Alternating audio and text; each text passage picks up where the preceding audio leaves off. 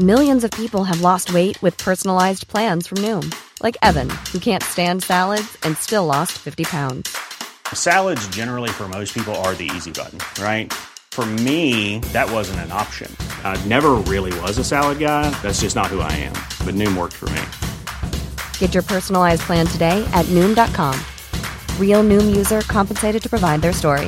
In four weeks, the typical Noom user can expect to lose one to two pounds per week. Individual results may vary.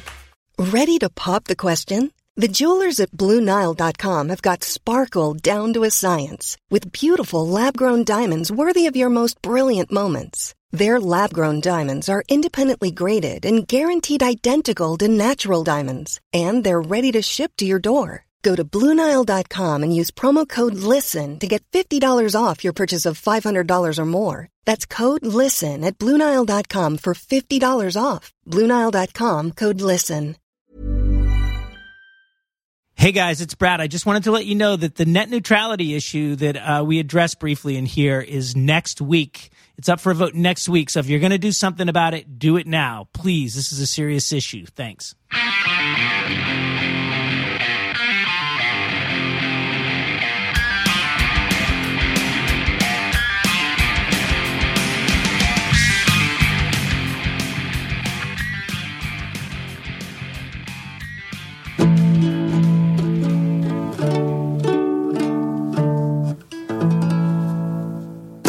Wow, Jonah, that's very nice. Thank you so much. Welcome to Going Off Track. Welcome Bra- to musical interludes in the afternoon. Brad has this uh, miniature little nylon string guitar with five strings that I, I love picking up over here, and I just love writing tunes on it. Yeah, man, you're doing a great Everything job. sounds good in open tuning. Some- yeah, it's a sweet tuning.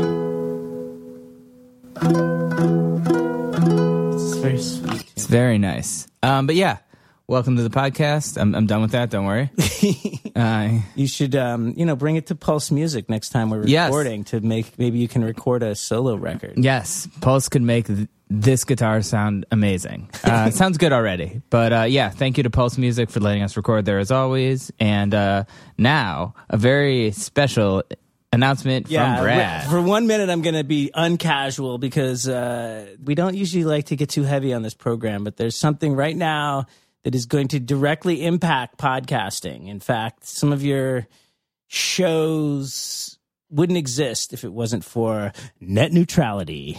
There's a lot going on in the news. This is being completely overshadowed, and it's a huge issue. It's going to impact podcasting.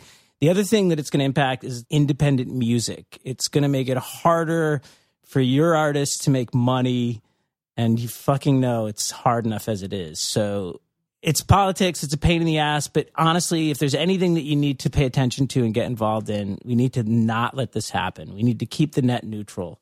So whatever you can do, of course, the best thing you can do is is contact your congressman. There's a there's a website that I use called battleforthenet.com.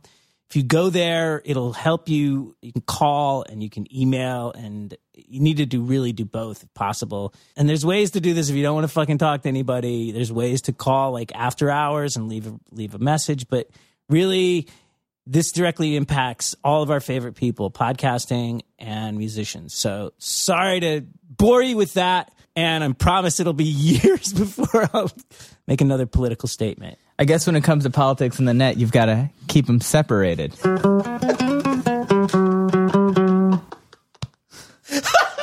All right. Wow, I don't know which was worse, my diatribe or that. I don't know. I thought it was. I thought it was a smash. but uh, anyways, uh, today in the podcast, today in the podcast, um, we have Scott Winegard. Uh, you may know him from Text is the reason. Um, Or he may have cooked for you. or he may have cooked for you. Yeah, Scott is a very well known chef, vegan chef. Um, I'm sure he can cook all kinds of stuff. Uh, yeah, he was also the bass player, is a bass player in Texas is the Reason, as well as a bunch of other bands. Um, just old kind of New York hardcore dude turned successful chef. Um, and he's the last member of Texas is a Reason for us to have on the podcast.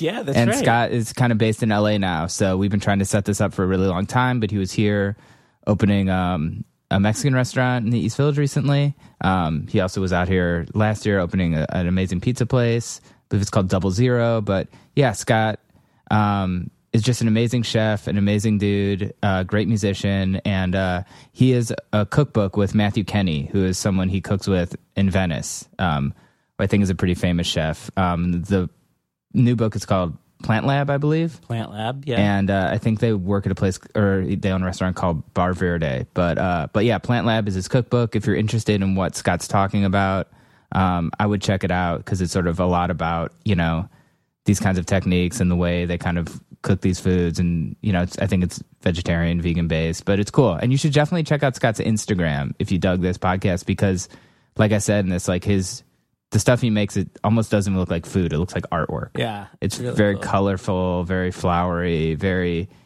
he's a great dude. Um, so yeah so happy he could come by. So yeah let's just get right into it with um, texas is a reason and superstar chef scott winegard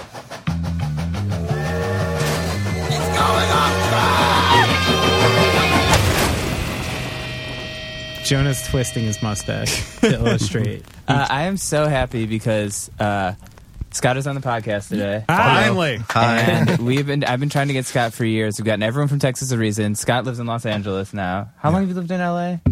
Uh, over four years now. Over four years Yeah. now. Really? What yeah, part? but I'm back so much. Yeah. I'm living. I live in Venice right now. Well, no, Nice. nice. Yeah. Abbot Kinney represent. Yep, that's where our restaurant is. Oh, yeah, Even better. yeah. Yes. I wrecked a car on that street many years ago. Nice. Not- no coincidence. So you moved out there to to start a restaurant, or yeah. Well, I started working with Matthew like over six years ago now. Matthew Kenney, who he's like the founder of the the restaurant, restaurateur, or whatever. Um, and we had this project in Santa Monica, and I basically went out there and kind of never came back.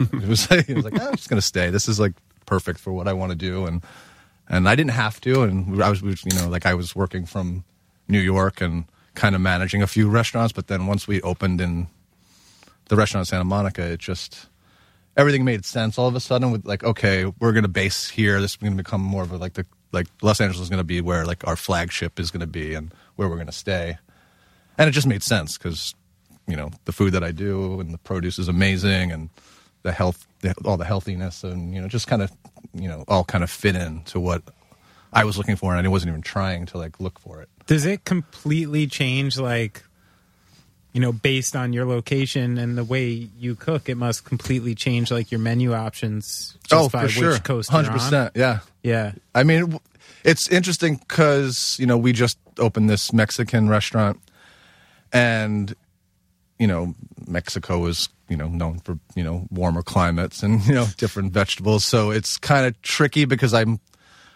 you know, everyone expects me to be like my friend. You know, came and like, "Where are you getting corn now?" I'm like, "This is a different concept. You know, I have to have corn. This is a Mexican restaurant. You know, so you know, so it's things like and you know, of course, You but couldn't of, find a Santa Monica corn grower? well, well, th- that's from New York. So, like, you know, I, I, I mean, it's growing somewhere, Yeah, you know, yeah. and it might Oh, even be from. California. The, the, but it's Yeah, just right now in you know November, corn's not really popping out, you know, in New Jersey. Sure. Um, so yeah, so it's tricky because I definitely, you know, in our restaurant in Los Angeles, you know, we are very strict about like, you know, most of the most everything, ninety nine percent is all California grown, and you know, we and we kind of, you know, we use a lot of the local farmers, and so we kind of, you know, stick to that. So it's very few things that we like let slip, and some nuts and stuff, but What's what's your criteria for like screening the farmers? you know, if they have awesome vegetables and they're cool, that's basically it. You know, they like they're it's so different in because I've been going to the farmers market here. I'm not trying to compare them. Well, I am mm. comparing No, them, but please, I am comparing them. Yeah. They're just like I don't know. It's so. I feel like I've been to the, these New York farmers a million times, and they still don't know me. You know, and like you know, the first week I was uh-huh. in at the Santa Monica farmers market, they're like, "What are you? What are you doing here? What, what are you? Where are you going?" And I had, and the next day, like, "Hey, Scott, what's up? Did you go here? Did you?" And like everyone's like really, it's so. I feel it's so competitive here in New York, and in LA it's competitive, but I feel that the farmers have a little bit more of a community where everyone's hmm. like kind of like got each other's back or hey did you see this you see that like in New York it's like I saw this rare thing and I'm gonna take it all for myself and I've been like at the I I've been at the market here and you know in the rain my hood up grabbed like a bunch of things and you know, a chef was like, "You're taking all that," and I turn around, it's like my friend. It's like, "What the? f- What are you doing? Like you're starting a fight with someone, like the farmers market over like some arugula flowers. Like what's going on here?" I think you just defined the East Coast West Coast rap war. yeah, exactly. I've always, but I've always felt like it's the opposite with most things. What? I've always felt like how LA was more sort of like competitive than, and, and that New York is more cooperative. You guys didn't know Biggie Pac were going at each other about arugula uh, flowers? yeah, Yeah. that was a That- real big That's deal. some real Yeah. shit. That's, That's real why. shit. That's why Puffy won't talk. Yeah. Any- He's trying to you know, hide all the Anything that goes- Because when he Have you bent ever over seen, in that car, it was to cover a basket of vegetables.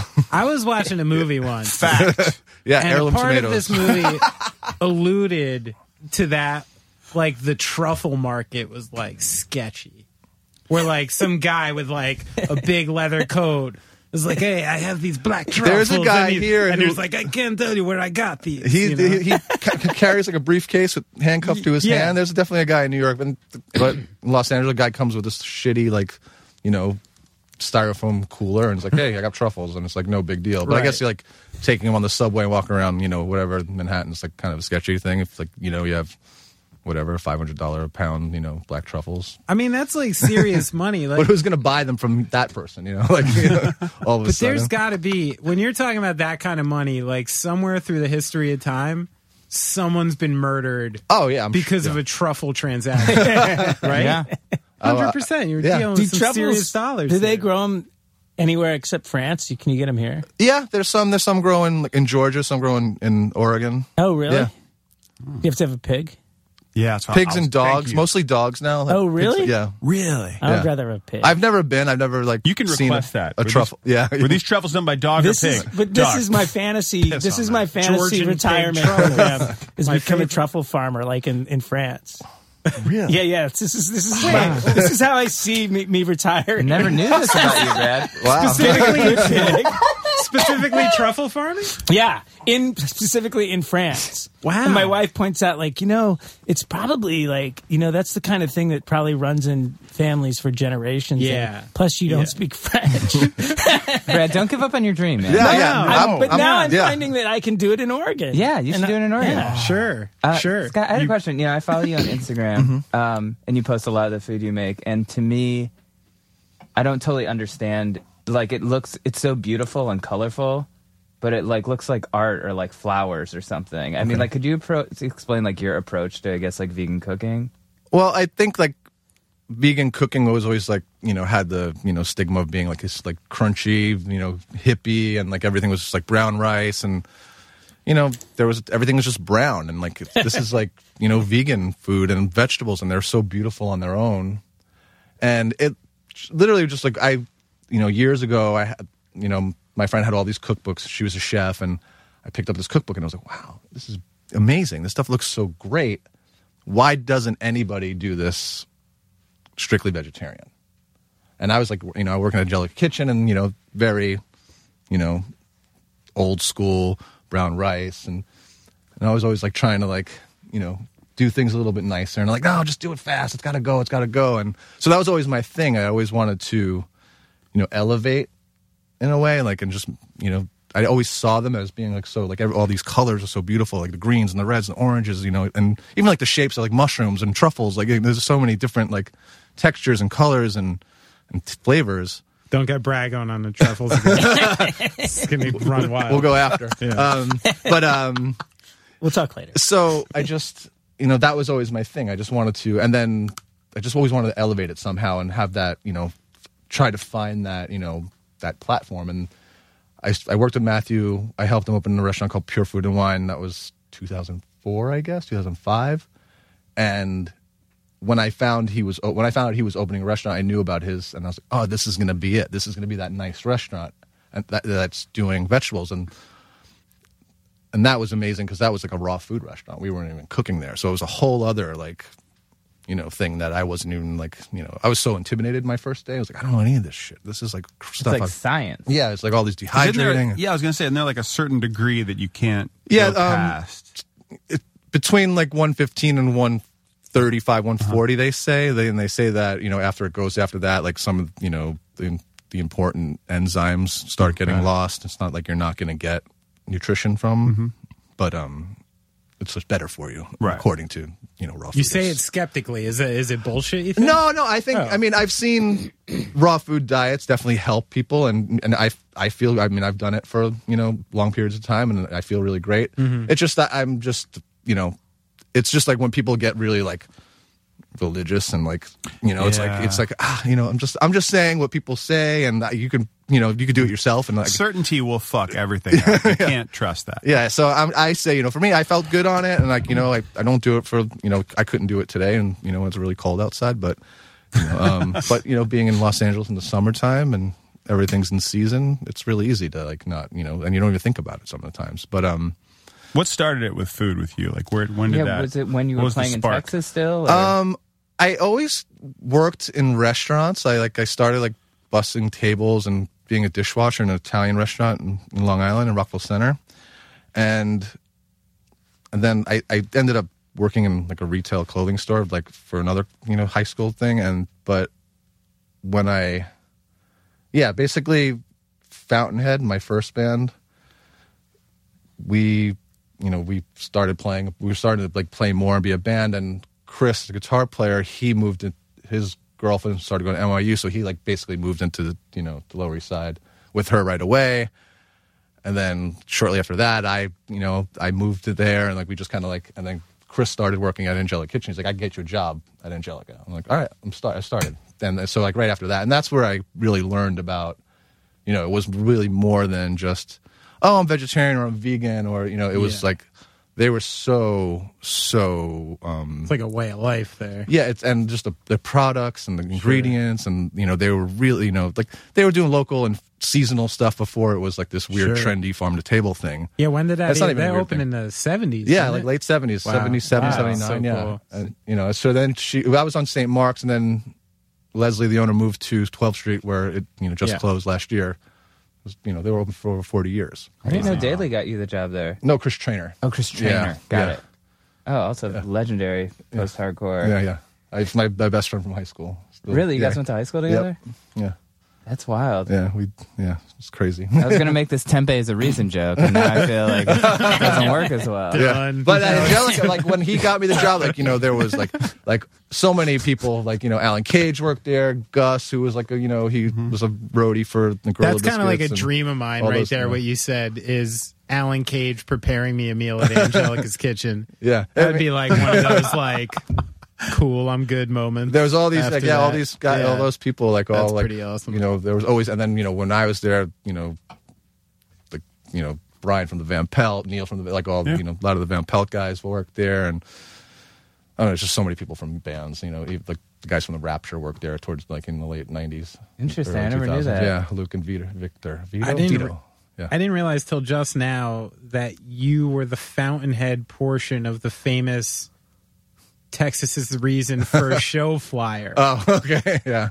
Because like it's like it was like Who cares? Who's this? it was a big deal. Can you give some context on this? This is Yeah, a very so- obscure. well, Norman played in, anecdote. in Fountainhead too. He just didn't Okay. record on the record. So, in like what year must have that been? Ninety Uh, there was a show at the uh, Unitarian Church in Chatham, New Jersey, and uh, it was a big deal that a show was there anyway. And it was with Bloodlet and Ignite Yep. and Mouthpiece, Mouthpiece, Snapcase, Donuts. and Snapcase, and donuts. Oh it my was like this epic fucking hardcore show, and on the bottom of it, the flyer says "Texas is the reason." I mean, this is like a staple name now that we're all comfortable with, but at the time we're like, "What the fuck is that? How did they get on this show?" and then there's these little hyphens under it that say X, I believe, Shelter, Fountainhead, Copper, and Probably 108. May, may, Yeah. and 108. Yeah. Yeah. and 108. And everyone's like, what is super group? And and it was this like there was like an insane amount of like hardcore nerd Jersey kid buzz over like this mystery first band. Cause there I mean there's fucking no internet or anything. This just appeared out of thin air. There was no talk. Mm-hmm. No Twitter chattering. It's like, hey, no selfies at practice. Like, we I didn't love know that this stuck in your head, though. I love that. Oh my god, yeah, yeah. firmly. Were that you at the show, show? in general, huh? Were you at the show? Of course, I was at the show. Yeah, I saw it. I was. I was like the nerdy kid with a backpack filled with flyers, like in, in the second row the That's entire amazing. time. Scott, what do you remember about the first Texas show? Well, the first show we played at the Equal Vision Loft on 26th Oh, right, Street, right. Okay. and we played with Samuel, and we were just so happy that Samuel was like, you know, wanted to play a show with us. Such a killer band. Yeah, they were like, you know, the band that like we wanted to be, you know. Um, so, and I just remember just kind of being like, we have these songs and we're this band, and but we're not, you know, 108 or Shelter or you know whatever Fountainhead or, you know, and we kind of thought we had a cool sound that was kind of different. I mean, that, we that was our like main goal. We just wanted to do like a rock band, you know. We didn't want to be like this fast hardcore band. We always like, you know, I taught me and from the time like even when Norm was in Fountainhead, we were talking about doing this next band and we like always had Chris like as soon as the first time I saw Chris Daly play drums, I was like, I need to be in a band with this guy. He's amazing. and he and then just meeting him, it was like we were best friends all like right away and it just totally made sense. So we always had this oh, this band, this band, and we had like, you know, we talked about playing with this person, we talked about playing with that person, and then finally just we were at the Equal Vision Loft because Norm was living there, and phone call came in. They were like, Garrett got kicked out of Copper, and and like and then like the next day, like Norm like called him, was like, you want to play with us? And like it seemed like he was, you know, down in New York City because he was living in Buffalo. He came down and like we went to like Chris Daly's parents' house, Chris Daly was still living there, and he had a little you know rehearsal room, and Is that in Jersey? that was in Jersey, yeah. And we just played, and it was like, whoa! And like the like the, basically the three the the EP was like all kind of like kind of hashed out in that first practice. Like those songs just kind of came out, Really? and Wow. it was like this is really cool. And then getting Garrett to like kind of commit, and I kind of feel like he was down and he moved really fast, and things just kind of started happening. Right, like we would go to you know to New Jersey every weekend and just you know make songs and hang out and swim and go to the mall and just you know be kids and you know just hang out in New Jersey. It was totally random and weird, but like it like I'm I don't know, never nothing ever happened that way. It was so easy. And it always kind of just everything just always seemed, seemed every, every time we played together, it always kind of seemed that it was like this is so easy. This is like so everything's so comfortable. Like this is exactly like what it's supposed to be like. It's never like like I've been in bands like you know trying like what's the next part or what are we gonna do here? Like it like Texas just all kind of like you know just kind of came together. It always kind of does. Like it kind of gels really easy for us. See, I love it because I get to reference Nowcore again because that's that's how I was living in California. That's how I first heard of Texas, Mm-hmm. and it was like this amazing KTEL presents comp. It was like the last thing I think they ever did. Oh, yeah. and it was full of it was like Promise Ring and Jehu was on it. Mm-hmm. And you guys were on it. The Drive-In was on it. Jawbox was on it. It was just this greatest hits of awesome bands, and you were one of those bands that like in the middle. I was like, I, I've heard good things. Yeah, and let's do it. I'm like, motherfuck, like it's like it was phenomenal. Yeah, I remember you guys from that. What was that Rev? Was it 100 that they did skateboarding? Oh on that? yeah, the in-flight program. Yeah, yeah. Yeah. We were- I think we were the first song Yeah. too, so like that made it like very easy for like you know because he didn't have to get through all the other stuff. And I saw Scott on TV uh, cooking with Rachael Ray. Rachael Ray, I believe so. no, never, no, no, Was it with someone else? I was about to say how jelly I am. Heidi She's kind of like my Heidi Klum, secret, maybe. uh, Yes. okay, yeah. I used to um I have a weird attraction to Rachael Ray. when for when she was uh filming for um True.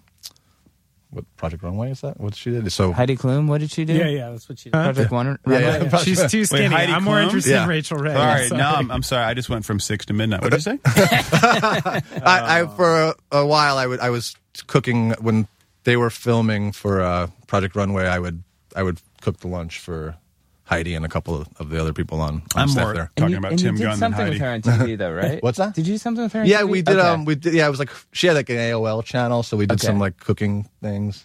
I don't know if they're still on there, but I was definitely fun. remember watching it. yeah. Yeah. There was the the funny thing was it ended up being aired in the cabs in the cab TV. Oh Okay. yes, So I would get like the text- big time. I would get text messages from like my drunk friends late at night, be like, "You're on TV with Heidi Klum." I just turned you off so I don't puke. yeah, I can't deal with this now. Yeah, so but but yeah, no. So that was that was fun. That was it was cool to do those, you know, AOL video things. You know, we did some snacks and Do you like that? Did you like like the cooking and talking about it? And yeah, it's fun. Teaching? It's just like you know, I just anything that I've never done before is always fun, you know. And you know, so it's just like, oh yeah, I'll try that. I'll try that. You know, I've, I've never been like, oh, I got to be on TV. You know, like, it's not my, you know, that's not what I chase after.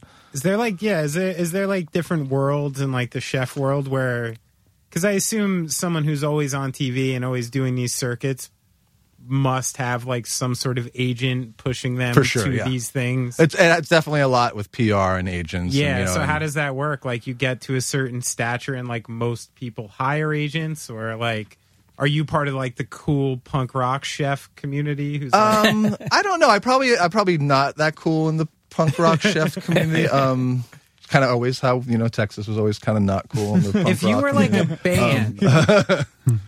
Like, like if you were a band Uh-huh. in the chef community, what band would you I'd be fucking Fugazi. No, um, no, uh, I wish. No, I mean, but, but the thing is, like, I, like in a perfect world, yes, I would love to be able, to, like, I'm so fucking strict with my ingredients. I'm fucking, you know, I'm going to charge, you Yeah. know, what exactly what I need to. But you know, I work for a company that's kind of big, and so I, you know, I basically feel like I'm, uh, I'm on a, one of those major label bands that, like, Okay. kind of does pretty good, but still, like, you know, maybe like I still have- Wilco or something? yeah, maybe. Yeah, something well, I there? can Yeah, do that. we'll before Nels Cline. like, later shit.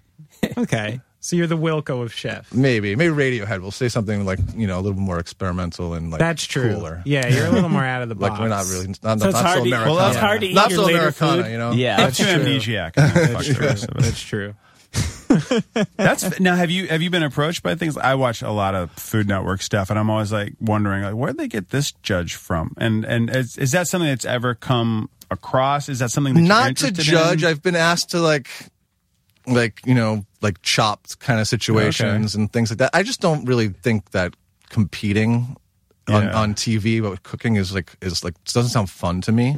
no, um, that's very stressful. It's yeah, and it's like I don't like I don't really like to do anything in 20 minutes. Like not to say that I'm not like efficient and like can't do, but it's like oh, you have 20 minutes to do this thing with all Put a these Milky stupid, Way with with- yeah, some duck. dumb ingredients. and it's like, and What show are you I don't know. watching? Just, it's just kind of weird. Like it's something that I just don't really feel myself wanting to do. That I would. Yeah, ha- I mean, I don't know. Just. But I could also, you know, you could be like, "Oh, we're gonna do it right now," and I'm like, oh, "I guess I'll do it." But you know, if I had to, but it's just something I never really. It's not really I, I something I, like chase after. food is such a cool, accessible thing because, like, my my children, I have uh, six year old twins. They love watching like those tasty videos Mm-hmm. that you know where they speed it up much faster than it takes to do anything. Yeah, yeah. But they love watching them. They love watching the Food Network. They love watch. They won't try anything new, but they love watching it. The preparation. I'm Mm-hmm. Yeah. like, I hope this like rubs off and becomes something. Yeah, you got to get them to cook for you soon. Well, their father, if he didn't have a microwave, they wouldn't eat. So, um, but it With does next scare them. Father's Day, you just wake up to a beautifully prepared meal you had no idea they could do. They don't even realize I'm a vegetarian, so they don't. they're just like, 'cause I don't. Did I tell you guys the guy from Man vs. Food block me on Twitter? Wait, why? yeah, he did that years ago, oh no! What did you do? and I've Did never met him, pun? but I've Was heard he's a pun? cunt from more than one person. He did this thing. You punned his food, didn't you? he did this Oh no, you did something great. This is a I great did story. pretty great. I'm, I'm This is interested. pretty and I wasn't sure if I was going to bring this up. You should bring it up. I'm going to bring it up. Uh, so this thing happened a while ago where uh, he lost a bunch of weight and he was posted some Instagram photos. Wait, of- who is this guy? No, it's not Guy Fieri. Adam He's the Richman. diner Adam chef. Richman. Oh, Adam Richman. So he posted If this. you're listening, Adam, I've never met you, but I've heard you're a cunt. he, he was. He was. He took a photo of himself, and he lost all the weight. It looks great. Totally, totally great. Don't backtrack, man. Uh, well, this is bullshit. he posted He this looks photo. skinny, asshole. he posted this photo and he hashtagged it thinspiration. Uh, Okay. which I never heard this term before, but some someone left a comment, a very polite comment, Uh-huh. and was like, uh, "Hey, Adam, like you look great. Just so you know, like thinspiration is a thing the anorexic community." That's kind of like has like kind of a weird connotation. It's like Oh. if you're anorexic, you know what I mean. Like it's kind of Gotcha. like thinspiration, and maybe like people have unhealthy tendencies towards this, and so so you would look at like a picture of another anorexic person as your thin thinspiration. Yeah, something like that. I'm not like sure exactly, but she was she was basically like, Gotcha. "This is." I'm sure you wouldn't know that. There's no way you would know this, but I'm just letting you know. And She did it nicely. it's totally nice. And he just wrote back Dilligaf, which stands for "Do I look like I give a fuck?" oh god. Oh, Dilligaf! and then and then from there, and then from there, it was he like told, he told some girl like she should kill herself. Like what? like you should See, you, cunt. you, right? can, Yeah, you can look I'm it up. He was side. like, he was just like went, he like went so aggressively over the top defensive, and Well, uh, he's hungry, you know. yeah. so he apologized. I think one of his shows got canceled, but everyone kind of forgot about it. But once in a while, I would go on his Instagram and he would be like, "Had a great pasta, blah blah blah," and I would retweet it and just write Dilligaf. I would repost his boring tweets and write it. And then one day I tried to do, I would do it like every six months. And then one day I tried to do it, and it was like, "This user has blocked you." It's a badge of honor, dude. yeah. And then I was in LA once at a restaurant and he was there. Oh, and I was going to send over a Dilligaf note. Ah. And then I was like, I don't, I shouldn't do this. And then I was worried he was going to recognize me from Twitter. Like I was like, oh my god, that you would thought never you happen. thought too That's too much. I thought That's too much. Yeah, I thought too you- much. That- my time. avatar is a painting of a Picasso painting that isn't even of me. Yeah. a lot like That you It does look a lot like me. lot but yeah, like that's my closest like celebrity chef kind of run in. huh? Uh, That's Yeah. a pretty good one though. Yeah, thank you. I thought it was bad. lighthearted, but you know, still poignant. See, I feel that's like- okay. you know, I mean, This is good though, because now you're thinking about bands that like like. I, now I want Oh, to you've be now. honed this Now I in a want to be little like the bit? born against. You know, I want to Yeah. like just be like fuck you and like you know call Yeah. everybody out and like Yeah. that would be amazing. You know, like just to, Yes. but, you know. you But gotta- then, like, your service at your restaurants would suck. Oh. It'd be like you're lucky to be here. It wouldn't be like nice. Yeah, yeah. You is know, is the born again superiority burger? Is that that's, Brooks played drums in Born Against in their like la- later years. Yeah, Gotcha. Yeah. I've been meaning to check that place out. Oh, it's amazing. It John yeah, Hill's it's original. hundred. Yeah, Really? Oh yeah, I didn't know that. famous John Hill. the famous Yes. John Hiltz. Yes. So are you are you still playing music at all in California, or because I know you're in some bands out here? Obviously, Um, with- you know, I've tried. I had like two kind of situations. There's always like something like yes, I'll do. Like I'd like to play, and you know, we're always tossing around. And there was like two things that kind of got somewhere, and then like last minute, like. Oh, let's not do this anymore. Or this person's going to go do this, and that person, gonna- you know, this person's busy. So I say yes, but it's not like something like I, I chase after. Like right before I left, I've been here for a month now, actually. Um, but they like I was talking to some friends, and you know, like, "Oh, we're gonna get together," and I was like, "I'd love to, but I have to go to New York and open two restaurants. But when I come back, if you want to play, that's awesome. But you know, I I really just want to play to like." Because I'm in the kitchen, you know, so like I'm thinking about food all the time. So it'd be really great to just be like, "Hey, guys that don't cook all the time, let's just make some noise." And like, I'm not like for me, I don't really care to like, I don't have to play shows or like you know, put out a record or I just want to like hang out with some friends and make some noise and like hopefully it's fun. You know, that's Right, that's, that's all. right. I'm like looking for that hmm. more than like, oh, let's play a show and let's go on a tour. Maybe I could talk to this guy. He'll put out a record. And, you know, we you know so and so's playing. We can get on that show. Like I'm not really interested in that. I just want to have have a few hours a week to go and and it always like there's literally you know someone always kind of comes through and says hey let's play i'm like yes but Yeah. this is my situation and they're like oh that's awesome that's cool it's totally great for me and then it's like you know it always kind of gets to that point where and they follow up. That means you bring us food to practice. yeah yeah I mean, would. Do you ever feel like if you're well, first of all, Scott, do you want to start a band? yeah sure Okay, cool. Jonah's Nice. around. Yeah. I'm around. schedule? yes, I have a lot of free time. Uh, Do you ever feel so? You get flown out here because I went to your the pizza place you Uh-huh. opened with Trevor. is great. Uh, I don't know how to pronounce it. double zero Double zero. Uh, do you ever feel like you come out here, like Scott? We hired you to open this restaurant, and then like you get out there and people are asking you questions, and you're like, I don't know.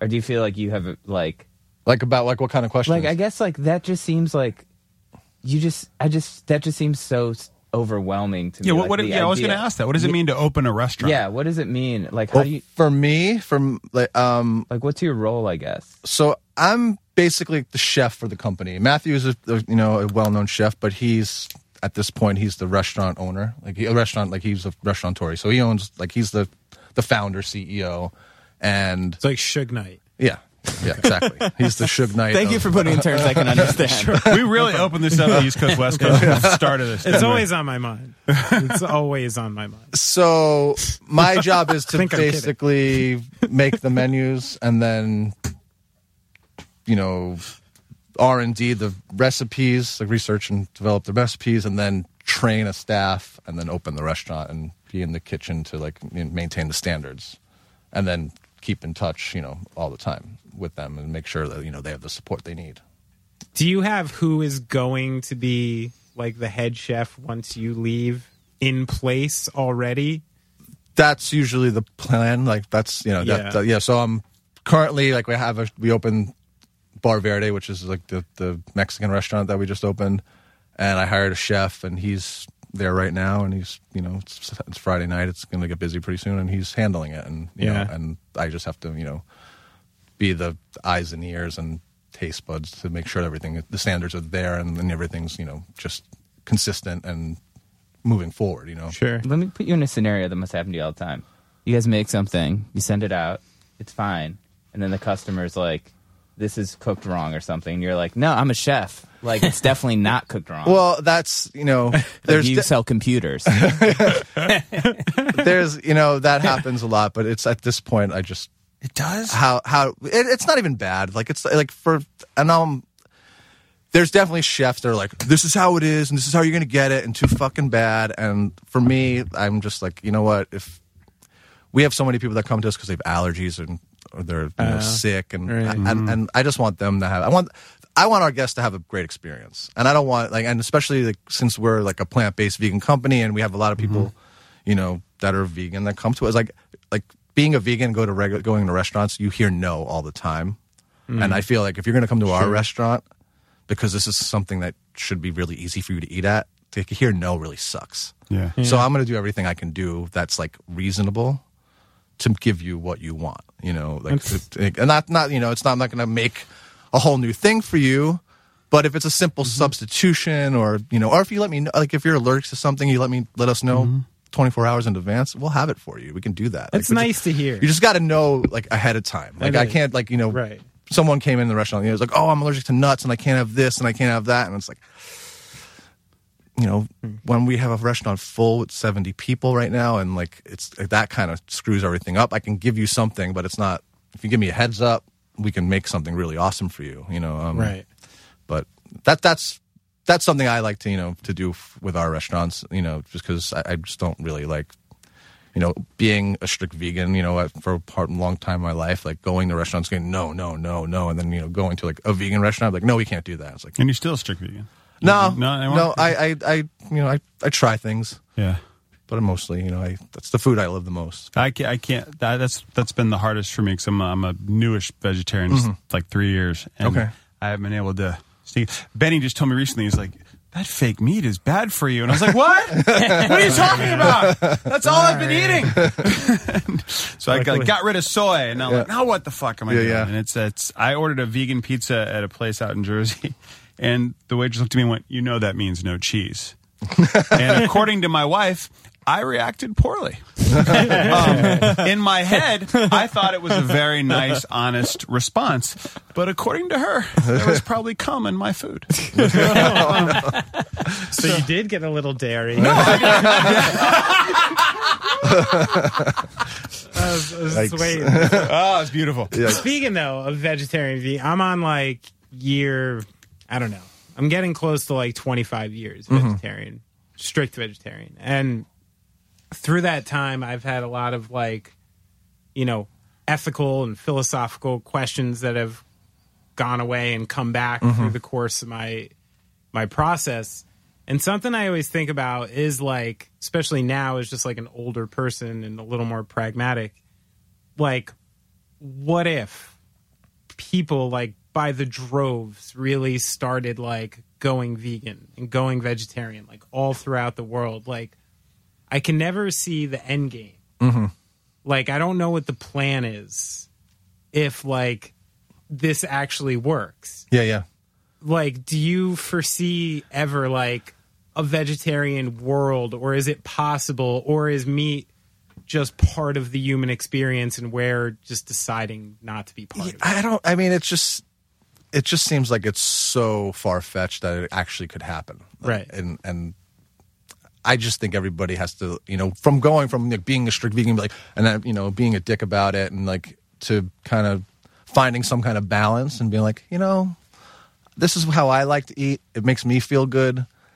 It doesn't really make me feel good when I watch other people like push this shit on people. So like I just want people to find out themselves. And you know, like I'm like people say to me all the time, "Oh, I'm trying to be vegan and I'm trying to be vegetarian." It's like that's great. You're Mm-hmm. you're trying. You're doing so much more than so At least many other. thinking about. You know, it's like you know, do what you can do that's best for you. And that's really you know, and like you know, some people might think that's like a shitty thing to say, but like I don't really. I'm not. I'm not here. I never like.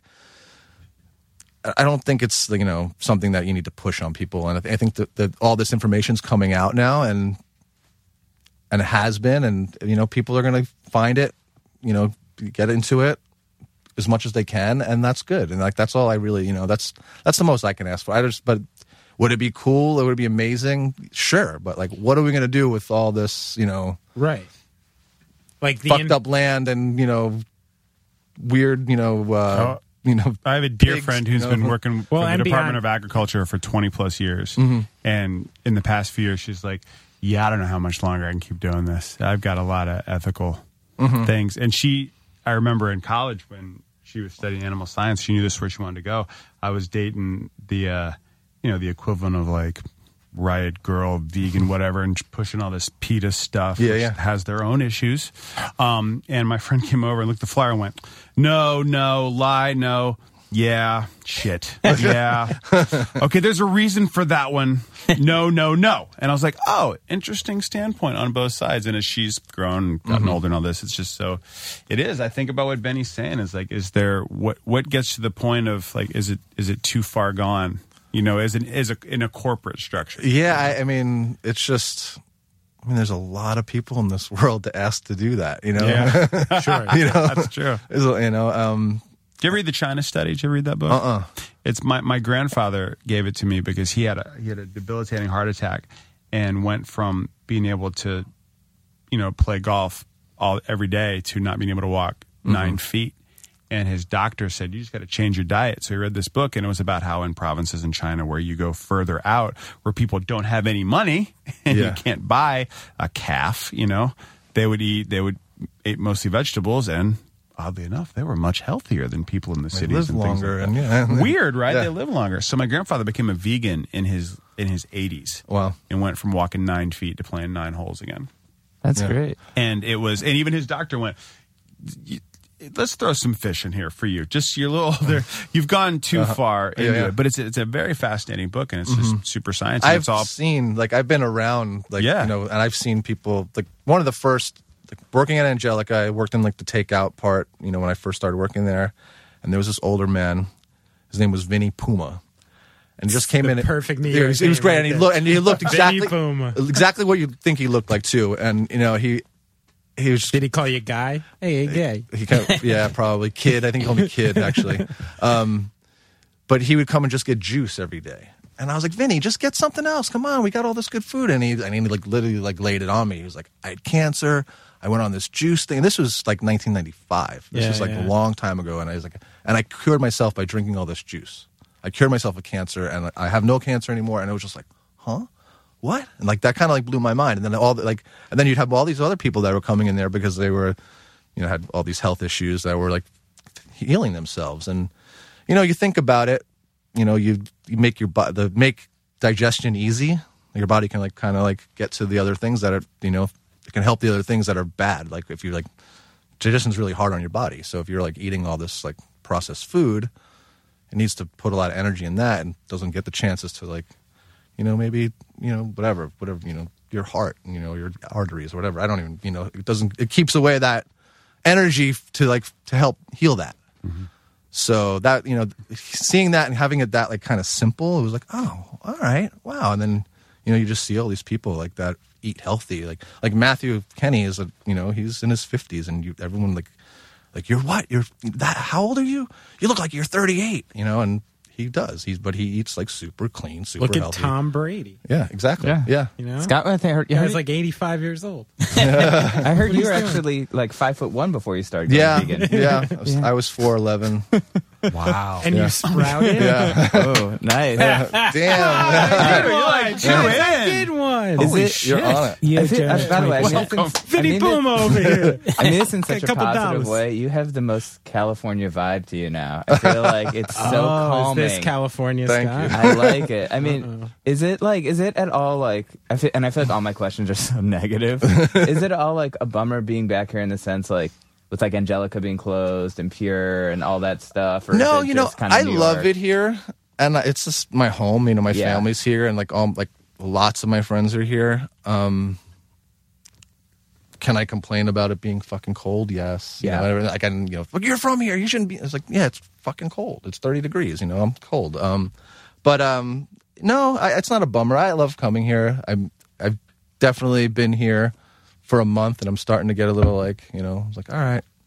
I'm sleeping above, you know, a heavy metal bar, which is really loud, and you know, it's like every night I'm like, oh, again, these fucking. Can you people." hear it? Can you hear it? everything? You can hear everything Yeah. up there. I can hear the band sound checking. I can hear like you know, I can people like, and it's also kind of fun at the same time. And I've been begging Justin and Elena to like do this like heavy metal sidewalk. Like they just should videotape or record them because there's so much nonsense that these people talk about. That's even better than Oh, I'm you know sure. heavy metal parking lot. you Yeah. know? I get like smoothie Would- recipes and you know like the weirdest like like oh why am I recording this? This is so dumb. Heavy Metal Parking Lot. I know people who were at that show, Uh-huh. and ah, God, I remember the first time seeing it. I was like, "Holy shit! This is every dildo I knew in high school wearing a, a Swan Song T-shirt." It was So, God, I love that movie. It's so great. What you got? You got a thing against Zeppelin? Hmm. Yeah, I Wait, do. you don't like Zeppelin? No, What was that shit? I don't. I like Bonham, but I don't like Zeppelin. Someone brought up and by today- Bonham, I mean the band Bonham. Yeah, I get it. Someone was talking shit on the Doors today. Oh, I don't like the door. I can And do got that me for you if you'd like. I don't like course. Doors either. No one likes the fucking Doors. This is part of my, this is part of my my reasoning that bothers me. I really feel like if the Doors were from England, everyone would fucking love the Doors. Uh, and the same attitude they carried over here doesn't work. And if fucking Led Zeppelin was from California singing about Valhalla and your Underlord and fucking Lord of the Rings and shit, it would have been like the corniest, like, "Meh, whatever. That's a really good point because everyone Yeah. loves like the faces. Yeah. Why? It's ridiculous, but because it was like smart and British, like they got away with it, and because the doors were kind of like, we're dumb and American, they can't get away with it. I don't yeah, like but this. they also suck though. no. They, How did that band suck? Come on, The Jim Doors? Morrison is the Yeah, biggest Ray man Manzarek- head They didn't even out have a bass player. they were not good musicians. Oh my god! Oh my god! This is Densmore's a good drummer. They had some cool Yeah, what- organ parts. Great That's a cool- organs, great Yeah. drums. Sick organ. And the Yeah. two records after he died were really good.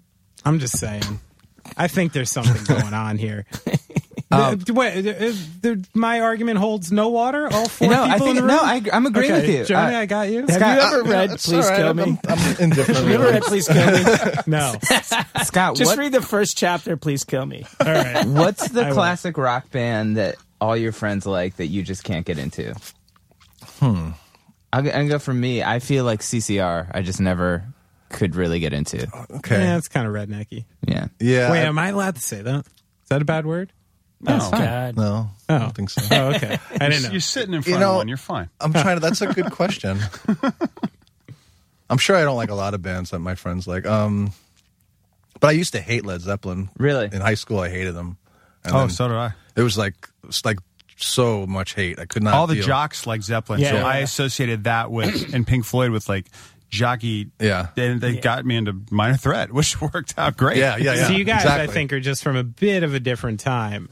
Like, like Led Zeppelin was nostalgic by the time I Right. got to high school. But when they were, I mean, they were nostalgic for sure, but it just was not like I was the same way. All I cared about was skateboarding and the Bad Brains mm-hmm. and, and Minor Yeah. Threat. That and like anything that sounded, you know, like that easy listening. Uh, you know, you know, I was not interested in. Maybe if, only maybe if it was reggae because you know that was like some other like I was different, yeah, like different thing altogether. Rastas just seemed the uber punk. You know, they were so much more punk than anybody. You know, to me. So I loved. That's why I loved reggae. But yeah, I just like. But literally, I think you know, I like found Led Zeppelin on tour with Texas. So like we were just. I think one of us, it might have been me, like like that we were staying at someone's house and there was like a Led Zeppelin tape. I'm like, I'm taking that, and we like and like all of a sudden it was like, holy shit, this is amazing, you know, like and then you know we're sound checking, you know, to like riffs and stuff, you know, like it was like such a weird thing, but like Then you would sound check to the bands they stole them from. yeah, yeah, exactly. when we had Daly on, I felt like half our podcast was just talking about the Grateful Dead. Sure was. Yeah, he's that's he's like he grew up with them. Him and his his brother was super into it, and he's Right. like he's into it. He's on Yeah. it, you know. But I like that was another thing. Like I like in high school, I had friends that loved the Grateful Dead. I've been to like you know they were like oh go to the and I- so I went to the you know Nassau Coliseum, hung out in the parking lot, watch everyone run around like fucking maniacs and. You know, you know, sucking, at, you know, helium balloon or whatever it is. The Yeah, what nitrous kind of drugs were going on in know. the parking lot of Nassau Coliseum for Grateful Dead in the 80s? There was like gotta you know, it was like you know, lots of acid, mescaline, Still any mushrooms. Quaaludes still but I was like then? totally straight edge, so like I didn't do any of that. You know, I just was hanging out. You know, I was just hanging out and like watching. Like yeah, we we'd have hung out in high school, Scott. Had Quaaludes, had Quaaludes gone away by then? I had never seen a Quaalude. Mini. I uh, don't know. Here's, here's My a great question. aunt I'm worked for dying that to factory. do a Quaalude. I I want would, to try I, one. I would so do. I would do that. I would do Quaaludes. This with you comes up so immediately. often. Where is it? Immediately, I would do it. Is that Where is it? Someone's got a Did you ever do a few Quaalude, in a Brad? I've actually never done. No, I didn't. I never. I never What thought what about it. I thought exactly I'd is a done- Quaalude? It's a what? super downer. My Yeah, yeah, my but- great aunt worked for the company that made Quaaludes and would proudly tell people that in her retirement. I which think love. Valiums came as an offshoot of it. Mm-hmm. But I Right? thought. But Quaaludes don't put you to sleep though. Like, No, it's a downer. Just it's a but they make you loopy It's and like drunk, right? Like kinda Three drunk. Valiums and a Mountain Dew. Okay, What do you think? I don't know. I just made that up. Sounds great. That's a good name for a band. do you think that's an album. Do Yeah, kids, the album for It's not a sure. band. do That's a kids Saturday do night. whippets still, or is that Yes. They yeah, do. sure. People do yeah. whippets, yeah. Sure. I wasn't sure if like th- that was not like that was like Quaaludes. It was a thing Well, people didn't.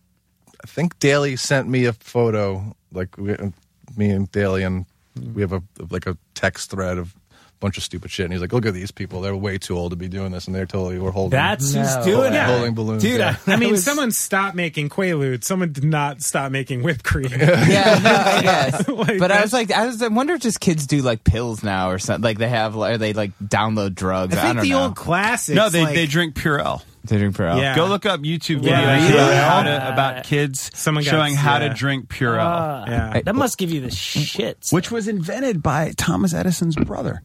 It just took like a long time to for people Purell to was go. invented Wait, or he- doing he invented drinking it? Both.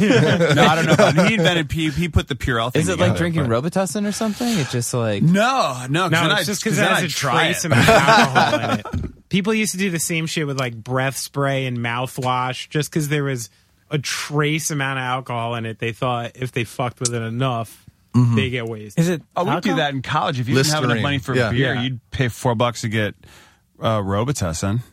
You've robo trips, Steve? Oh my gosh, many times. I, I've, yeah. I've also taken a few You've also robo a few tripped. trips down the robo trip. Can And- anyone tell me a highlight Dude, Robitussin I story saw yeah. here? I saw the Ramones while robo tripping. I can't top it. Yeah, that's appropriate. Wow. And Beautiful. This was how fucked up I was.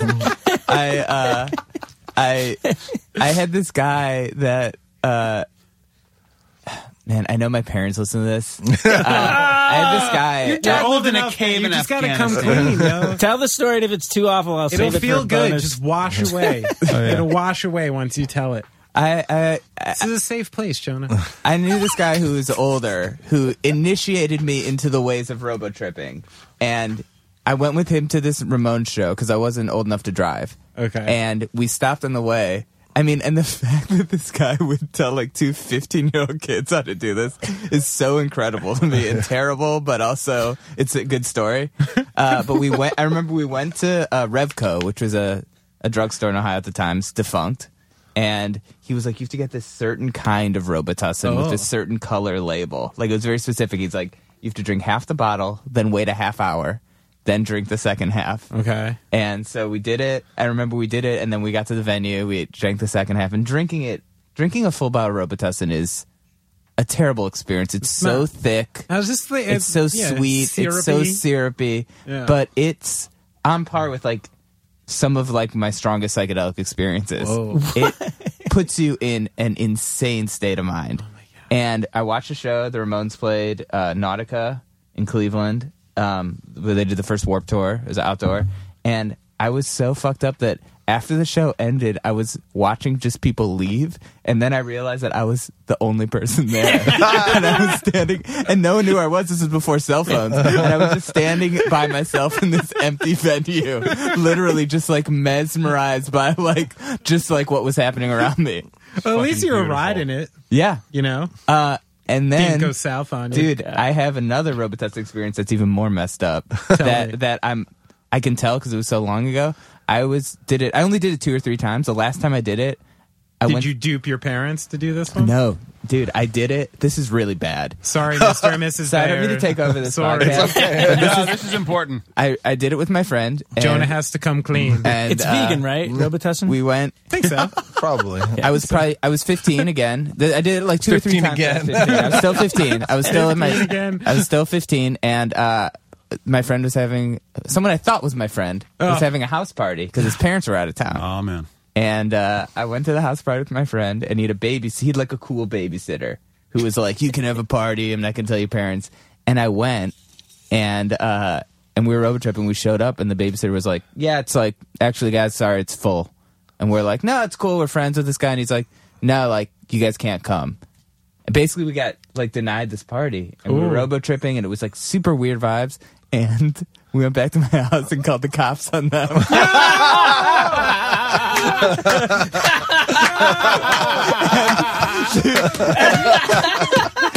and, and, so West Coast. dude. The cop, the cops came and like all these kids in my grade got busted and grounded, and no one knew who did it. And I remember being Until in school, now. yeah, and people being like, "Did you hear about this?" I was like, "No, what happened?" and it was in yeah, and all these people got in trouble. And Did uh, you just tell this to make up to Mr. and Mrs. Bayer on the podcast? You're like, listen, Wow. I did the right thing. Yes, in the I end, did it a couple and times. I did it and saw the Ramones, and then I did it and called called the cops on a house party that I didn't get it. Ah, I didn't get into. Dirty. Well, that Yeah. beats my go karting story. yeah. Sorry, Steven. Yeah. I mean, I felt weird about airing this publicly, but it was literally like over 20 years ago. You can't be mad about that. There's a statute of limitations on being mad no, about that. Jonah, totally I'm mad at you now. And you weren't even there. I'm like, what? Come on now. Who's pissed? I am on your side. Yeah, I was pissed. I Go was, to the Revco, buy some eggs, and do some work. What are you calling the police? Come on. I, my, feeling, Coast. my feelings were hurt. I was a sensitive Yeah, you could have adolescent. toilet papered the house. I There's know. So many better So ways. many yeah. options. Yeah, I don't know. The cops are the more fun. Yeah, that was for sure. sure. You didn't even light anything on fire. Have you guys ever called the cops on a party before? I did by accident. Yeah. One I was at. Oh, yeah, I- yeah. You might not know the guy, oh, Chris Ross. You remember uh, Chris yeah, Ross? Yeah. It was at a party at Chris Ross's house on New Year's. I tried to use his phone, and this is the the days of landlines, and I pressed a speed dial button by For accident. 911? and I called 911. and I'm on the phone with him. I'm like, oh my God. I didn't mean to call you guys. I'm so sorry. This is ridiculous. I shouldn't have called you. And they're like, yeah, but we have to send someone there. And I'm like, no, you don't. Please. Like, we're fine. There's nothing. Don't waste the taxpayers' money. And they're like, nah, it's like protocol. Yeah, they We got to. So I literally had to hang up the phone, go to my friend Chris, the host of this party, be like, hey, uh, the cops are about to come. I called him. yeah, but he's he's he was able to negotiate at the door, and they never they never came in. It, it panned out okay. I have some friends in a band who were supposed to play a house show. I don't want to give any names, and didn't want to play the house Names. show. and they called the cops so, that, so that they wouldn't have to play. Oh. No, names are important. Is now. this a band who still But did they expect their exists? guarantee? Their I house? don't know. I don't know. That's a good question. Wait, that's a good That's question. when it gets fucked Give up. Me give me three questions. I'll tell you after. I'll tell you after. Does the band still exist? Uh, It was Texas is the reason. It was Sorry. Texas is the reason. All right, you don't want to say. I don't want to say. Jonah looks so after. reticent. Right now. I feel like I've already divulged too much during this podcast. I just feel so beautiful. comfortable next to Scott's like glowing West Coast. I know, he's like- gleaming. shining through raw raw So- foodistry? I was wondering if those insane chefs I see in movies are real. Um, like like the ones who are just like in the back of the kitchen just hollering and throwing plates and like being that like insane, but they're so good that they're allowed to be it's this kind of that enigmatic. culture's kind of getting pushed out. It Okay. definitely still exists, but it's not. It's not really, you know, it's it's not you know sustainable or fun to be in. It's like it's just like you know, it's like everyone always talks about you know the restaurant industry is like oh giving the guest the best experience. It's like we have to like you know as a chef for me that my big thing is like changing that culture where we're not expecting everyone to like you know, like these restaurant, like they they want everyone just to give up their life and like you know. And I work a lot, and I'm totally you know guilty of being one of those people. But that whole, it's you know, they're definitely out there. I think it, those chefs are like not really the ones people are trying to work for anymore because it's not really. There's a lot of other chefs and a lot of other restaurants are that are you know changing that culture Right. um, because it's it's a little bit tiring and I it's always wonder how that works. It's like I always think of the chef as the first to arrive, the last to leave, and I just think restaurants seem just to be great to go to and experience and love, but to work in them, I it just seems so daunting to me. Yeah, you know, and it is for some people. And I mean, I love it. I love that energy. I there are days that I'm the first one to go, the last one to leave, but only if I have to. And I won't like, you know, and there's a lot of chefs out there that you know, like, you know, Grant Achatz from Alinea in Chicago, like, you know, three Michelin star restaurant. He's like he keeps on saying like in interviews like he feels so guilty not being at his restaurant and it's like you know leaving for you know early or like not coming in for the day or going or spending time at another restaurant it's like for me I just can't especially like I mean at that level like you have three Michelin stars and you know, everything's supposed to be like super perfect super spot on everything like you know right exact yes that's like you know I can see having that you know that burden you're like, oh, we have to do this like amazing every time, or we're going to lose all these accolades, da da da. But for you know us, like we're just we're just vegetarian restaurants, and like you know, and like we're like you know, like not to put it down, but like we're not. When someone like I'm not saying that I'm this is something I'm after at all. I actually don't really care that much. But if like the day that one of our restaurants has you know Michelin stars and people like really care about that perfectionness and that like you know, then there might be a different little bit different, but You'll serve meat. We understand. yeah, exactly. No. um, it's just it's you know it's just different. You know, it's just a different culture, and just trying to like you know change that because you know there's a lot of there's a there's a restaurant in in Norway that they're open four days a week and they all work eight hours a day. You know, mm-hmm. and like they're they're like trying to change, and and it's difficult too. Norwegians. How do you? They're just always ahead. yeah, They're just but they'll probably get like you know funded by the government. Oh, or yeah, of too. course. So, Right, you know, right. it's not My like club Go- needs money. yeah, it's like Government you know, now we're a band. I have but a- we hate capitalism. Piss me off. Is that your Norwegian accent? It was spot on. yeah. When you I thought you were speaking. Maybe the MAGA Norway- thing is going to bring back those dickhead chefs. Maybe it's going to be like the new thing again. Yeah. Like, hey, we're Uh-huh. we're cock and balls chefs again. You know, like that thing. I don't know. I think. I think. I think. You know, with the way. Just. I mean, everything's. I mean, so many people like there's like chefs like this whole you know sexual harassment stuff is like Right. it's like you know it's it's just like there's like no room for any of that shit anymore. Yeah. You know, Sure it's, isn't. it's- and and it's and it's good because you know, it, I for me, I want people to come to work and be excited. Like I hate like going to work and like you know, so the you know the chef like you know that is in a bad mood and you're just like. Like it, there's nothing worse than being like uncomfortable in like a kitchen Sure. that like mm-hmm. I'm I'm supposed it's supposed to be my kitchen or like you know food When you that, know, like, someone or- else's bad day is going to make you have. yeah, and it's like I don't want to be uncomfortable Yeah. here, and like you know, and like and and it's, it also gives me like, you know, there's definitely times where, you know, I'll get overwhelmed and I'll be like, what the fuck, you know, and I'll like, I'll blow up, and it's like, oh, well, that was stupid, and like you know, as it's happening, I'm like, oh, well, there's I'm letting I'm letting like the stupid thing get get in my way, and I, and you know, at the end of it, like, all right, like as soon as I, I'm sorry, you know, like Yeah, well, you're a person. You're you know? allowed. Yeah, but also is. like I also have worked with chefs who pick that time, the perfect time. And you're like, oh, okay, this works. But like I've also worked with you know been there with. Every, Jonah, why are you doing that? Why is this here? Why is that there? You know, why you're ten minutes late? Like, what are you doing? You know, like, and it's like clean up this, and it's like, it's not, it's not fun, and like you're just like, you're walking on eggshells, and you're like scared, and like you're not going to put out good food. You're not going to make good food because you're so scared. You don't even know what what the next thing that's that you did that's fucked up. have know? you done a book? Uh, I've done two cookbooks with Matthew. We just had a new one come out. It actually just came out on the 14th. It's called Plant Lab. Right on. Yeah. What's the other one? Uh, Plant Food. Plant food. Okay. Yeah, that came out three years ago, 2013, four years ago. Somebody gave me a book years ago that I haven't opened because I don't cook, but it's called Veg. Okay. and uh, I was like, From the restaurant in Philly. Sure. Okay, yeah, probably, yeah. There's- I should open it. Makes and learn to sense. cook. don't even throw it out. Okay. Makes sense why or, you like or eat it. That's what I was thinking. I was Yes. like, veg. veg is good.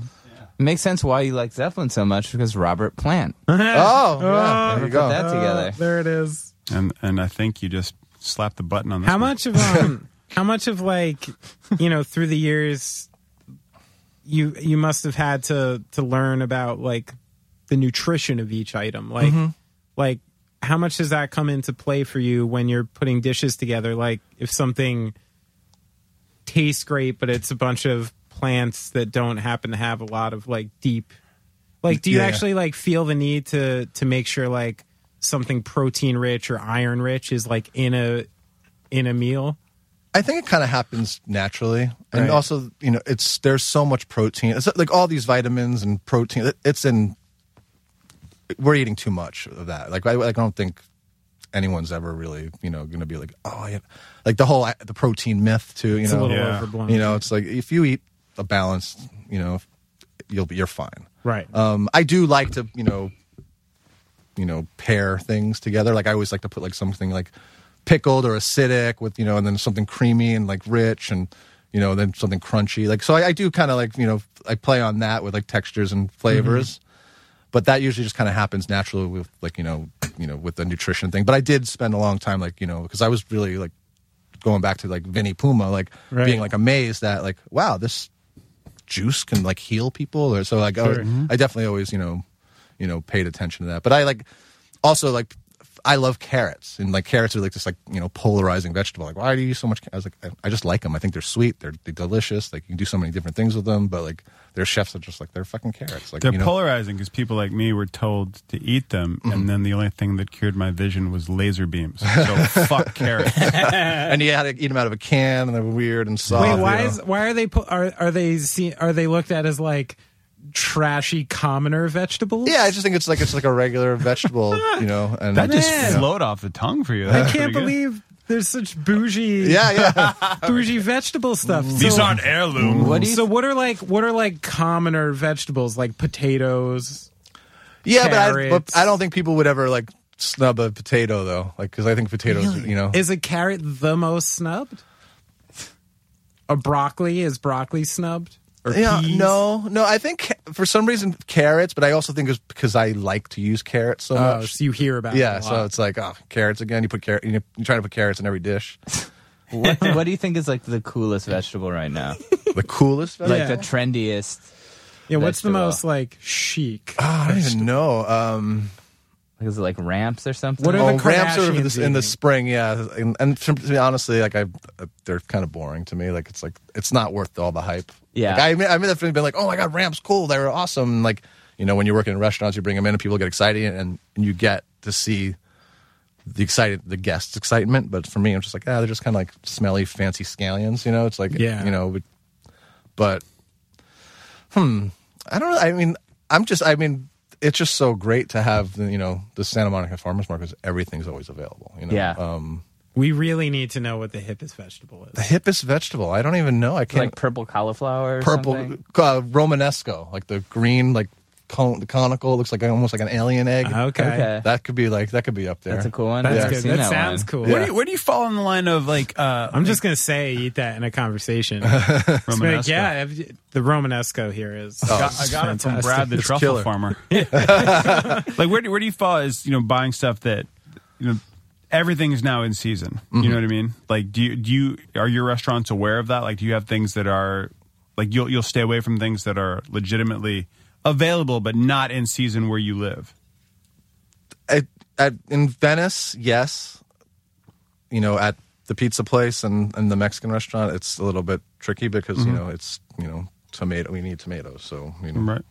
you know the tomatoes. I was unaware tomatoes were a seasonal item, so thank you. Yeah, they're like you know summer, like late spring, summer. Um, but yeah, so I mean, in a perfect world, yes, Mm-hmm. like I would love to only have what's growing and what's available, Mm-hmm. but you know, we're you know a business and we have to have certain you know menu amount of menu items to like to make the money work to get you know Mm-hmm. to get the guests to spend enough money to hit the numbers, you know, th- which is like something that a lot of people don't really realize, like you know, when they're eating at a restaurant. It's like, why is this twenty bucks? It's like, well, that's that Romanesco cost four dollars a head, you know.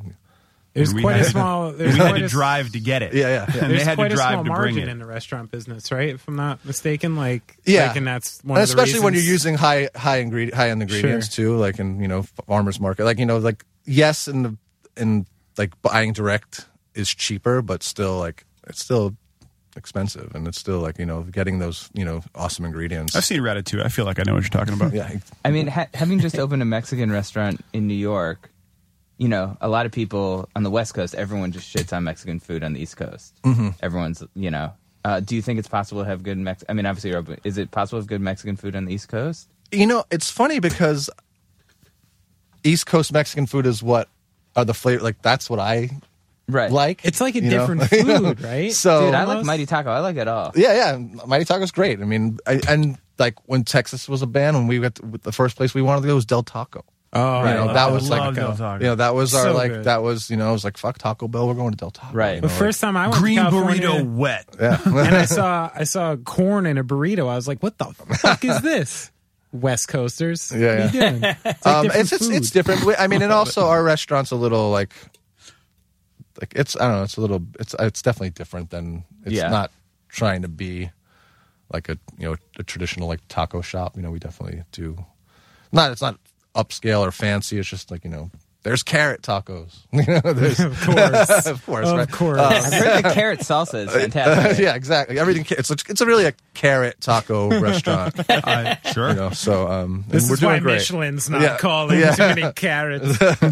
when you go out to eat, though, can you just have a meal and enjoy it? Or are you sort of like, I would have seasoned this differently? or- I Oh, I yeah. never like I I always bite my tongue as much as like I can. I Yeah. I, I, I don't want to be that person, and I it's I'm just usually happy that I'm sitting down and someone else is cooking, and like and usually I chose that place to go, so I kind of want to be there for whatever experience. Like I definitely like have gone to a restaurant with some friends and like kind of like trudge through it like wow this really fucking sucks i can't believe i wanted to come here and this is like Right.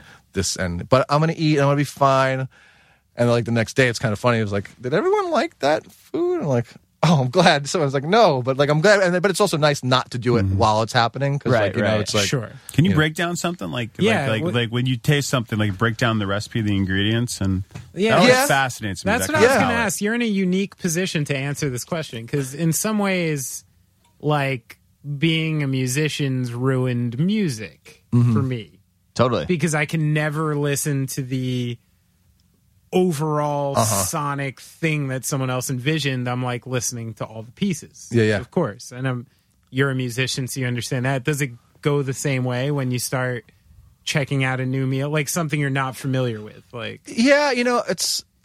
I, I mean, I definitely, you know, when I'm having something new for the first time or trying like a chef who I've, you know, been following or I, you know, I respect from afar and then finally get to eat there.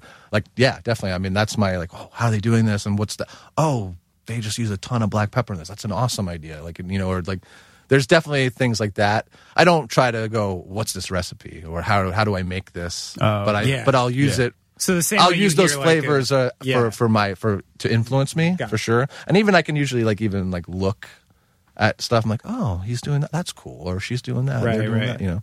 I'd be so much snobbier about it if I were you. Yeah. I mean, I think probably. Definitely. I mean, I'm sure that you know some some of my friends say that I am, but like Yeah, I yeah. just, but I literally I try not to. Like I, Yeah. and- I think and- you should wear an ascot every time you I- try. I do- I do- I'd love to wear. I do it with You can music pull that off. sometimes. So like Huh? as a joke, like someone will be like, "Oh, I love this band." I'm like, "Yeah, I don't really like them." They're like, "No, I think they're really good." I'll be like, "Oh yeah, I'm just a professional music critic. You would probably know better than me." like, and it's like, and people Oh, are like, I want to be in a room with that. and then I'm like, Oh, "No, no, no, I'm just awesome. kidding." Well, I, I actually, it's funny you say that because we were we were having like this, we were doing this consulting thing with with this group, and they took us to eat What at a this, dick. at this restaurant, and and I would love, I like, I was really enjoying this restaurant, and I was like, I'm really happy to eat there, and it was like this, it was like super good, and and they were just trashing everything, and I was like, you know what. I'm pretty sure I'm the only one here that has a so-called trained palate. There it is. And like, fuck you. Like, Trained you know, palate was yeah. in quotes. Yeah. Yeah, yeah. Everyone to know. like trained palate. You know, like I'm it. the only, and so I was like, you don't have no idea what you're talking about. I'm like the only one here, and they and they were like, oh, I was like, stop, like, Drop and they're the- all I'm dropping under the their carrot. breath. yeah, I dropped the carrot. yeah, Carrot trained palate. So- I like that. know, What's your favorite palate. like um like bullshit food? Like like once a year I'll have a box of Velveeta shells and cheese just because I think they're awesome. I you know, like what's your favorite like just bullshit food? I love like the shitty Chinese restaurant. Ah. That's my, when I come to New York. That's like I, what I really want. Just like you know, Noodles, Go- rice. What do you go for? usually like broccoli and tofu, brown Nice. rice, and scallion pancakes. Sure. If I can get that, Perfect. I'll order that, and, and I'm psyched. That sounds and good. Sometimes it's fucking awful, but I love. I'll just eat it and I'll love it. And Yeah. sometimes it's it's like the best and it's perfect. Like that's the one thing about like Chinese restaurants. I like you can go to the, the same one for they're never consistent. No, yeah, You know, that's true. You know, it's like that is ah, true. Last time, you know, You never know. And you know, and like, how could it be? They have like, these huge menus. Like, I love to be, you know, can I work here for a day for free just to kind of see what you guys do? Like, I'd probably be really scared and probably never want to eat there again. But, yeah, what the fuck happens back there? Man, but I, love know. like the whole I like the counter and you see everything and it's all yeah. just no matter where you are, it's a mess. Everything, mayhem you back know. there though, probably. And there's just like buckets of stuff. I always just, wondered you know- too. I'm like, wait, why is it already done? like I, I swear I barely paid you yet. Yeah. this shouldn't be done. You guys want to? Or then when you order pickup and they're not done, you're like, wait, Whoa. I called 20 minutes ago. How is this? How am I waiting for this? something? Yeah. How am I, Yeah. So that's like, that's my, like, That's a good one. That's the- Yeah, I that's love good. that. Well, and you grew up in Long Island. yeah. So yeah, you and, probably and growing up, strip mall Chinese. Yeah, that's yeah. what my parents are more foodies. Like, you know, they like to eat, but, you know, that was like our going, oh, do you want, we're going out to eat. What do you want? And we're going to go pick up Chinese food. We weren't even going out. They were We're like, like, we're going to Panda. Yeah. Do you remember your place? Mine was the House of Wong. it was Great Wall. Great Wall. I'm sure there's Kinda- like there's five a bunch million, Of great yeah. walls. Yeah. The Chinese one. Yeah, the Chinese. Yeah, Chinese. Great Wall of China. Um, where where are you in the where are you in the dessert world? Like like especially like the vegan thing. That's what part of for me in my process can't get over it is that I eat a lot of candy, uh-huh. good and garbage. Uh-huh. And thanks to Halloween, mostly garbage with my children. Yeah, yeah. I'm like hundred grand bar. I didn't know this still existed. I'm eating all of them. I I love to eat desserts and sweets. Like I definitely have a sweet tooth. Is that I- part of your your uh, mo and and I you know the restaurants? I'm usually lucky to have a, a, a more talented pastry person than me. It's very different, right? Like, But yeah. I but I you know Yeah. like I'll I do I I have you know I made a cake the other day. At, you know, Bar Verde. I was like, I'm gonna make a chocolate cake for a special. Let's try this. I have an idea, and I, I, you know, I had a you know a recipe that we did, and I tweaked it a little bit to make it you know more just you know for you know the Mexican restaurant.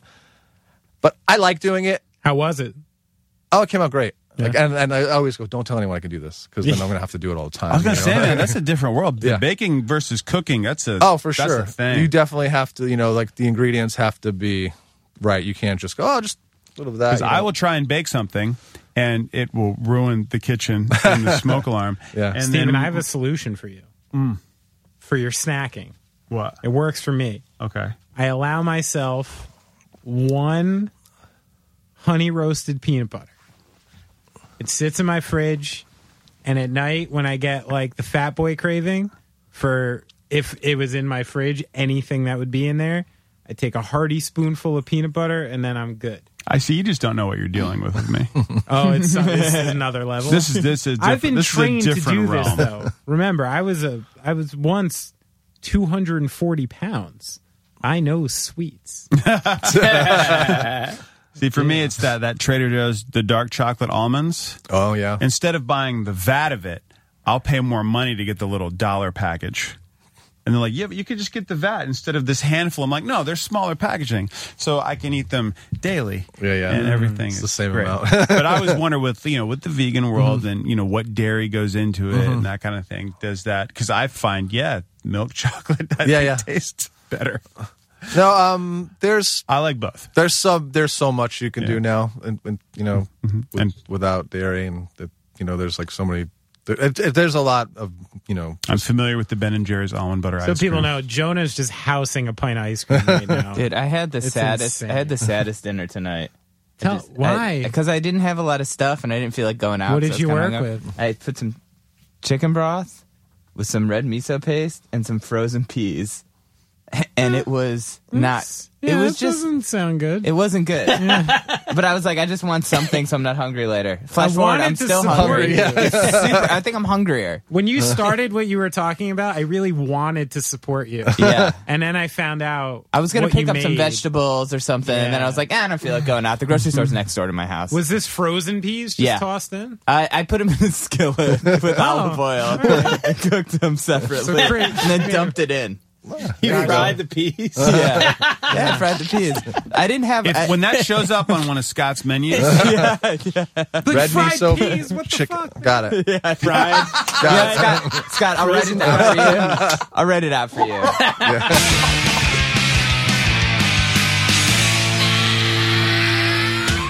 All right. Thank you so much to Scott for coming by. Um, if you dug that, like I said in the beginning, check out his cookbook with Matthew Kenney, Plant Lab. It just came out, I believe, uh, last month. And um, Check out his Instagram. check out his It's free. Instagram. Yeah, check out his Instagram. And uh, And don't Yeah. forget to get involved with your congressman. Yeah. Net neutrality. net Keep it. neutrality.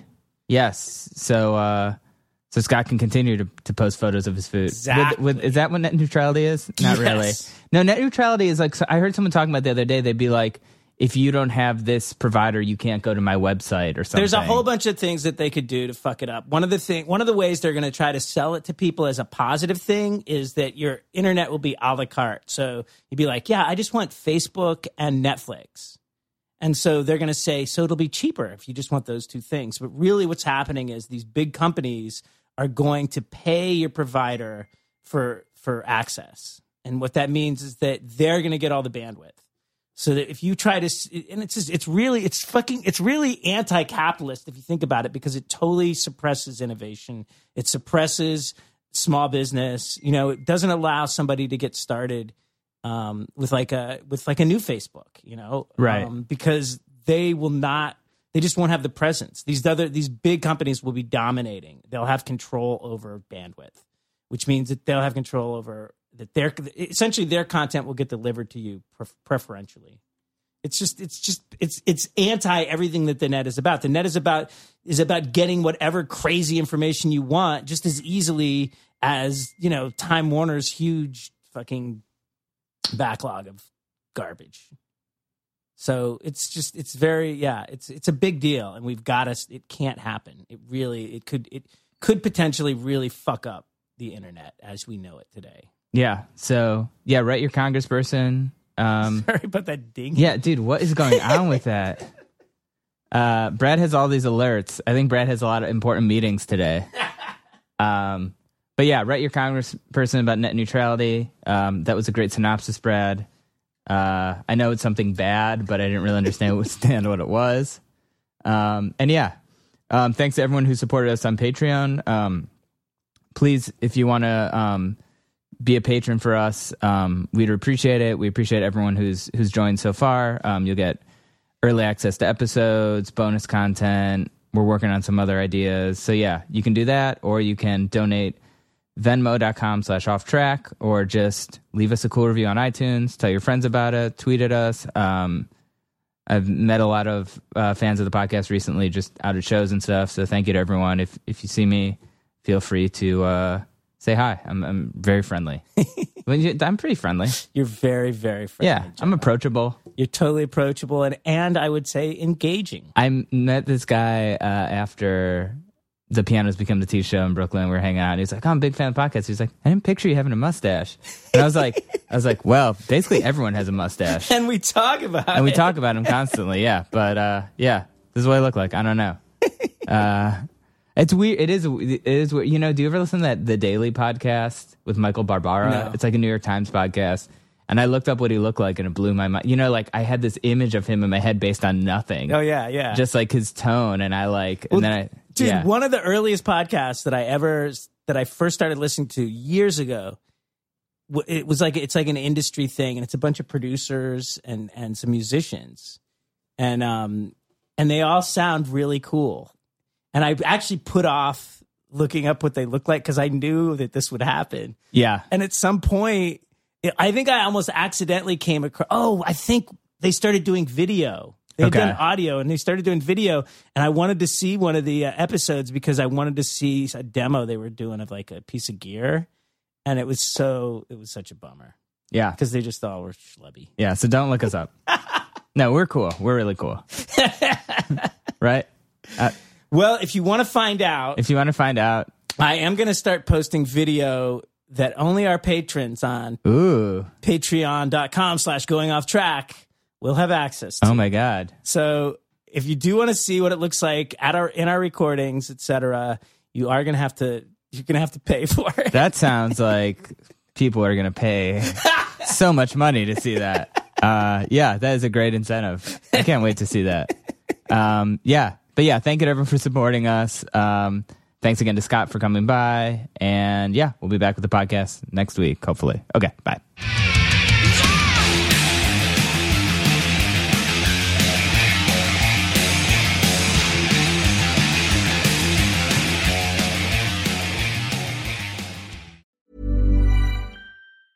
Even when we're on a budget, we still deserve nice things.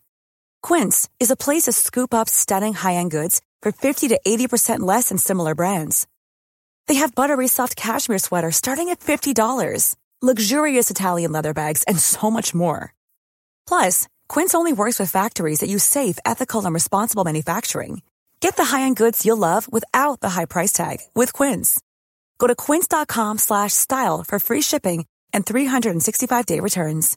When you make decisions for your company, you look for the no-brainers. And if you have a lot of mailing to do, stamps.com is the ultimate no-brainer. It streamlines your processes to make your business more efficient, which makes you less busy. Mail checks, invoices, legal documents, and everything you need to keep your business running with stamps.com. Seamlessly connect with every major marketplace and shopping cart.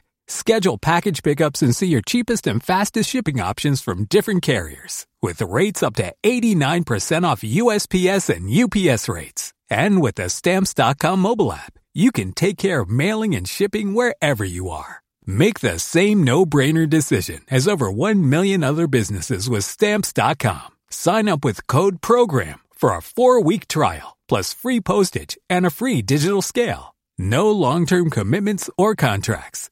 That's stamps.com. Code program.